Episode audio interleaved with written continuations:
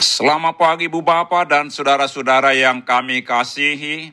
Kami dari Yayasan Badan Kerjasama Marturia mengucapkan selamat beraktivitas hari ini di dalam penyertaan Tuhan kita Yesus Kristus.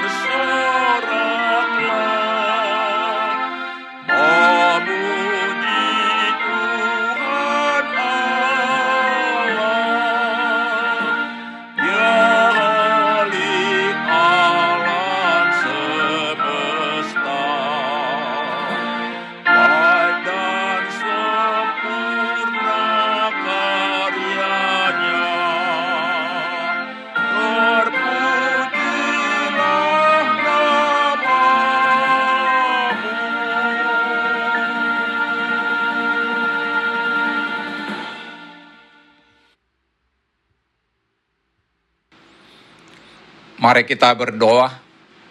Tuhan Yesus, di pagi hari ini kami hendak merenungkan firman-Mu.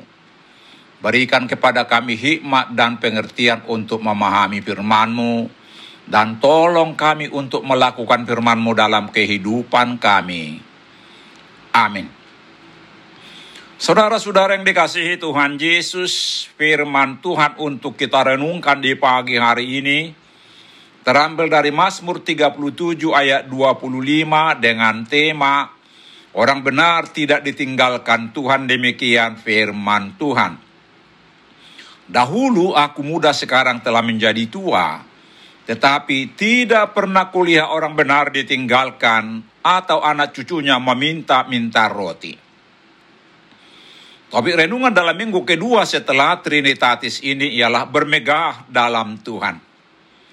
Banyak orang bermegah karena keturunan, karena jabatan, karena harta dan lain-lain hal yang dapat membanggakan di dunia ini. Namun apapun yang diberikan dunia ini adalah bersifat sementara, tidak kekal.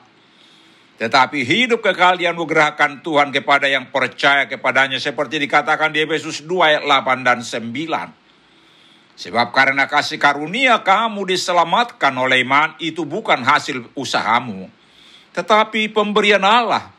Itu bukan hasil pekerjaanmu. Jangan ada orang yang memegahkan diri.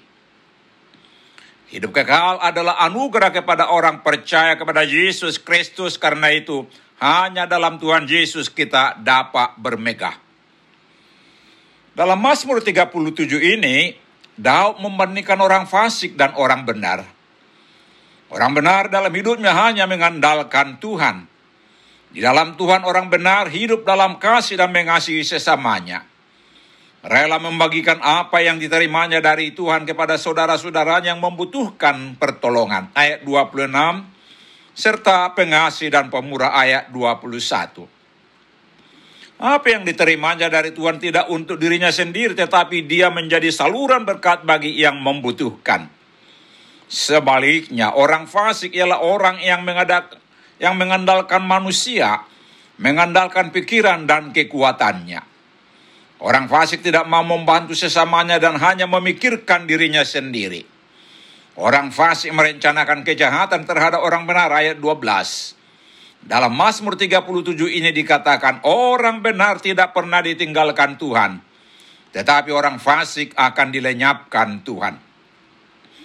Saudara-saudara yang dikasihi Tuhan Yesus, kita yang dibenarkan karena iman kepada Yesus Kristus, Roma 5 yang pertama. Oleh dia kita beroleh jalan masuk oleh iman kepada kasih karunia. Sebagai orang yang beroleh kasih karunia, kita tidak akan ditinggalkan Tuhan Yesus dan anak cucu kita akan diberkati asal kita tetap setia kepada iman kita. Kepada kita yang beroleh anugerah telah dibenarkan dalam Yesus Kristus diminta untuk melakukan pekerjaan baik. Pekerjaan baik apa yang diminta Tuhan Yesus untuk kita lakukan? Pertama, mau memberitakan Injil, supaya semakin banyak yang percaya kepada Yesus dan dibenarkan oleh iman, termasuk anak cucu kita. Kedua, tuaian banyak tetapi penuai sedikit. Karena itu kita pergunakan waktu dengan efisien untuk memberitakan Injil. Ketiga, gunakan harta benda kita untuk membangun jembatan persahabatan sebagai sarana penginjilan. Kita mengasihi Yesus Kristus dengan melakukan segala perintahnya, Yohanes 14 ayat 15, dan jadilah saluran berkat bagi orang lain. Ingat, orang benar yang melakukan perintah Tuhan Yesus tidak pernah ditinggalkannya dan anak cucunya tidak pernah meminta-minta roti. Amin, mari kita berdoa. Tuhan Yesus, tuntun kami orang-orang yang telah dibenarkan di dalam nama-Mu untuk jadi saluran berkat bagi orang yang membutuhkan. Amin. Tuhan Yesus memberkati kita.